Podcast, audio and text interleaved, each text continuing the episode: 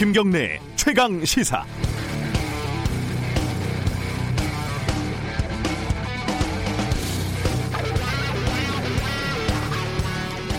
(2015년 5월 20일) 바레인에서 귀국한 한국인이 메르스 확진 판정을 판정을 받은 뒤 6월 4일까지 4명의 사망자가 발생을 했고 30여 명이 확진 판정됐으며 2차, 3차 감염까지 확인이 된 상황이었습니다. 당시까지 정부는 확진 판정을 받은 병원을 공개하지 않았습니다. 국민들의 과도한 불안을 방지하기 위해 관련 정보를 의료진에게만 공개한다는 이유였습니다. 물론 기자들은 대부분 알고 있었죠. 어, 그리고 이미 SNS에서 관련 정보가 떠돌고 있었던 상황이었고요. 결국 6월 4일, 5일 프레시안과 유스타파라는 작은 언론사 두 곳에서 관련 병원을 실명으로 공개하게 됩니다. 당시 꽤 어, 논의를 오래 진행했었던 게 기억이 납니다.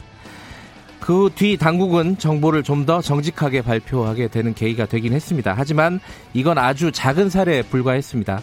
감염자와 공포가 동시에 확산되는 상황에서 컨트롤 타워가 도대체 어디냐는 비난이 폭주를 했고 결국 40명의 사망자를 낳고 메르스 사태는 막을 내렸습니다.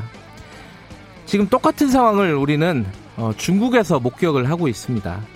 우왕좌왕하는 방역 당국, 차단된 정보, 그리고 그에 맞서는 시민들. 그리고 우리나라도 신종 코로나 바이러스 확진자가 벌써 4명이고 방역막이 뚫렸다 이런 얘기도 나오고 있습니다. 우리가 5년 전 무엇을 배웠는지 이제 확인할 때입니다. 1월 28일 화요일 김경래 최강 시사 시작합니다.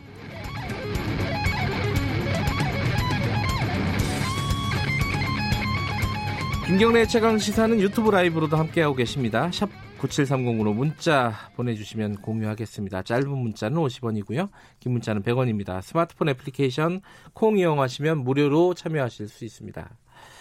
자, 연휴 끝나고 첫날입니다. 주요 뉴스 브리핑부터 시작하겠습니다. 고발 뉴스 민동기 기자 나와 있습니다. 안녕하세요. 안녕하십니까. 예, 신종 코로나 바이러스 정리부터 해보죠. 국내 확진자가 모두 4명으로 늘었습니다. 네. 특히 세 번째와 네 번째 확진자는 앞선 두 명과 달리 증상이 없는 장복기 상태로 입국을 했는데요. 공항 검역 단계에서 걸러지지 못했습니다. 네. 문제는 이들이 입국 이후 6일 정도 되는 동안 방역망의 사각지대에 놓여 있었다는 점인데요. 증상이 발현된 이후에도 의료기관을 방문을 하거나 호텔에 체류했습니다. 그러니까 사람이 많은 공공장소를 다녔다는 그런 얘기인데요. 이 때문에 길게는 한 2주 정도에 달하는 잠복기 상태에서 검역망에 걸러지지 않고 지역사회로 유입된 사람들이 더 많을 수도 있다. 이런 또 우려도 제기가 되고 있습니다. 보건복지부가 어제 2015년 메르스 사태에도 주의 수준이었던 이 감염병 위기 경보 단계를 경계로 격상을 했는데요. 경계로 상향이 된 것은 2009년 신종 인플루엔자가 유행했을 때 이후 처음입니다. 그리고 강원 원주에서요. 생후 15개월 된 의심 환자가 발생을 해서 격리 검사를 실시하고 있는데요. 네. 부모와 함께 중국 광저우를 다녀왔다고 하고요. 지난 26일 입국 이후에 기침, 고열 등의 증세를 보였고 폐렴 증상이 확인이 된 상황입니다. 네. 지금 굉장히 중요한 국면인 것 같고 어, 메르스 때도 주의 단계였군요. 그렇습니다. 어, 지금 어, 당장 급한 게 우한에 있는 교민들을 어떻게 할 것이냐. 수송이 내일부터 진행이 된다 뭐 이런 얘기가 나오고 있어요. 빠르면 내일 예. 그리고 뭐 한 30일 정도쯤에 전세기를 통해서 중국 우한에 체류 중인 한국민을 정부가 수송할 계획입니다. 네. 현재까지 약 500명 정도가 귀국 희망 의사를 밝힌 것으로 알려졌는데요. 문재인 대통령이 신종 코로나 바이러스 감염증과 관련해서 네. 중국 우한 지역에서 입국한 사람들에 대해서 전수조사를 추진하라 이렇게 지시를 했습니다. 2차 감염을 통해 악화하는 것을 대비하려면 정부가 선제적 조치를 취해야 한다 이런 얘기를 했고요. 군 의료 인력까지도 필요하면 투입을 하고 군 시설까지도 활용해 대비하라 이런 점을 강조를 했습니다. 정부가 오늘 오전 홍남기 부총리 주재로 긴급 경제장관 회의를 개최할 예정입니다. 네, 브리핑 끝나고 어, 관련된 얘기를 좀 자세히 좀 짚어보겠습니다. 중국 현지도 좀 연결을 해보고요. 네. 어, 다음 소식 전해주시죠. 최광욱 청와대 공직기강 비서관에 대해서 검찰이 기소를 했는데요. 네. 파문이 계속 확산이 되고 있습니다. 법무부는 서울중앙지검장의 승인 없이 이루어진 기소는 날치기다 이렇게 규정을 했고요. 네. 그리고 법 위반이라는 그런 판단을 하고 있습니다. 현재 검찰에 대해서 감찰을 하겠다 이런 점을 좀 시사를 하고 있는 그런 상황인데요. 네. 법무부 감찰 규정을 보면 기본적으로 1차 감찰권은 대검 감찰부가 가지고 있습니다. 근데 특정 사유가 있으면 법무부가 직접 감찰을 수행할 수도 있는데요. 뭐 검찰에서 자체 감찰을 수행하지 않기로 결정한 경우라든가 대상자가 대검 감찰부 소속 직원이거나 대검 감찰부 업무를 지휘 감독하는 지위에 있는 경우 등에 한해서는 뭐 법무부가 직접 감찰을 수행할 수가 있거든요. 네. 근데 감찰을 한다면 뭐 1차 감찰 대상은 송경호 3차장, 고형건 반부패 수사 2부장이 될 것으로 보이는데 만약에 윤석열 검찰총장을 감찰을 한다면 네. 이게 문제가 간단치가 않습니다. 이렇게 되면은 법무부와 대검 간의 갈등이 극단으로 치달을 수도 있다 이런 전망이 나오고 있는데요. 네. 근데 검찰 일각에서는 윤석열 검찰총장이 이성윤 서울중앙지검장에게 기소를 하라 이렇게 지시를 했는데 네. 이걸 이행하지 않은 서울중앙지검장이 오히려 감찰 대상이다 적법 절차를 위반했다 이런 지적도 나오고 있습니다. 음, 이성윤 지검장은 어, 관련 내용을 보고를 했는데 또 총장을 빼고 그렇습니다. 예, 법무부에만 보고를 한 걸로 지금 나오고 있고 네. 여러 가지로 지금 어, 갈등 상황이 어, 더 격화되는 양상입니다. 좀 더 지켜보도록 하고요. 정치권 소식 좀 알아보죠. 안철수 전 대표가 손학규 대표를 만났습니다. 만났는데 네. 바른미래당 손학규 대표에게 비대위 구성을 요구를 했습니다. 네. 이른바 손학규 사태 안철수 비대위원장 체제로 전환할 것을 이제 얘기를 했는데요. 네. 근데 손학규 대표는 즉답을 피했다고 합니다.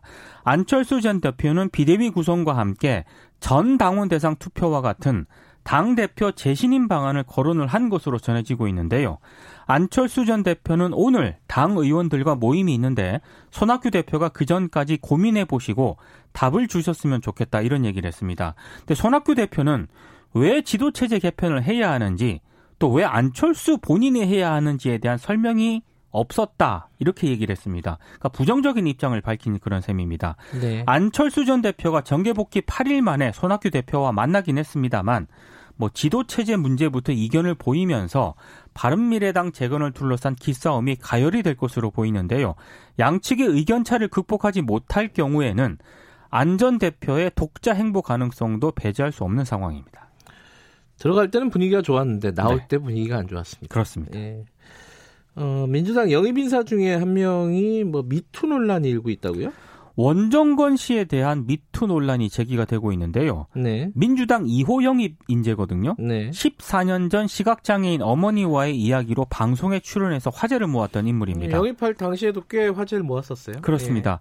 네. 근데 이 원 씨의 옛 여자친구라고 자신을 소개한 이른바 A 씨가 어제 인터넷 사이트에 원 씨로부터 데이트 폭력을 당했다 이런 글을 올렸습니다. 네. 자신의 폭로를 뒷받침할 증거라면서 폭행 피해 사진과 함께 뭐 카톡 대화 캡처 등을 또 제시를 했는데요. 해당 글이 사회관계망 서비스 등을 통해서 급속도로 확산이 됐고요.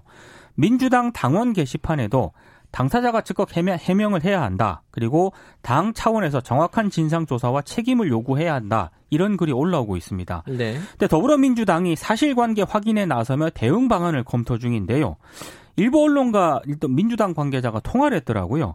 본인 이야기를 들어야 하는데 아직 연락이 없다. 입장 음. 정리를 위한 시간이 필요한 것 같다. 이렇게 얘기를 하고 있습니다. 음. 이건 좀 더 지켜보도록 하죠. 그렇습니다. 네. 자유한국당 얘기 좀 해볼게요. 어, 이게 통합 얘기가 점점 꼬이고 있다. 이 얘기는 무슨 얘기입니까? 그러니까 황교안 대표는 새로운 보수당, 네. 군소 보수 정당, 제야 보수 세력을 망라하는 보수 대통합을 촉구를 하고 있는데요. 그렇죠. 네. 새 보수당은 온도차가 조금 있는 것 같습니다. 자유한국당과 당대당 통합 논의를 이어가면서도 합당만이 보수 통합의 유일한 길은 아니라는 그런 태도를 보이고 있는데요. 네. 만약에 합당 과정이 순조롭지 않으면 굳이 합당에 집착하기보다는 선거 연대로 방향을 틀 수도 있다 이런 의미인 것 같습니다. 네. 근데 두 당의 통합 논의는 어찌 됐든 조금씩 진전을 보이고 있거든요. 네. 근데 우리 공화당과 같은 소수 우파 정당들은 다른 목소리를 내고 있습니다. 특히 우리 우리 공화당은 홍문종, 조원진 공동 대표가 결별 수순에 돌입한 것으로 보이고요. 네. 김문수 전 경기도지사는 신당 창당을 선언을 했는데 이 신당에는 전광훈 한국기독교청년합회 대표회장 목사가 후원 형식으로 참여하는 것으로 또 알려졌습니다. 복잡하네요. 어, 마지막 소식 전해주시죠. 김정은 북한 국무위원장의 고모죠. 김경희 전 노동당 비서국 비서가 남편 장성택이 채용된 다음에 처음으로 공개석상에 등장을 했습니다. 음. 노동신문이 지난 26일 일면에 관련 내용을 보도를 했는데요. 네. 일단 김경희 전 비서는 김정일 국방위원장의 친여동생이자 처형된 장성택 전 국방위 부위원장의 부인이거든요. 네.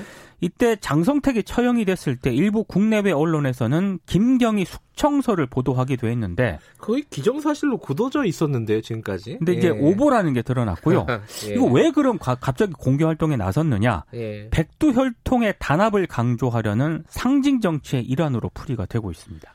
5년, 6년 횟수로 따지면 한 7년 되겠네요. 7년 정도 되는 예, 것 같습니다. 예. 그 시간에 걸친 오보가 드디어 밝혀졌군요.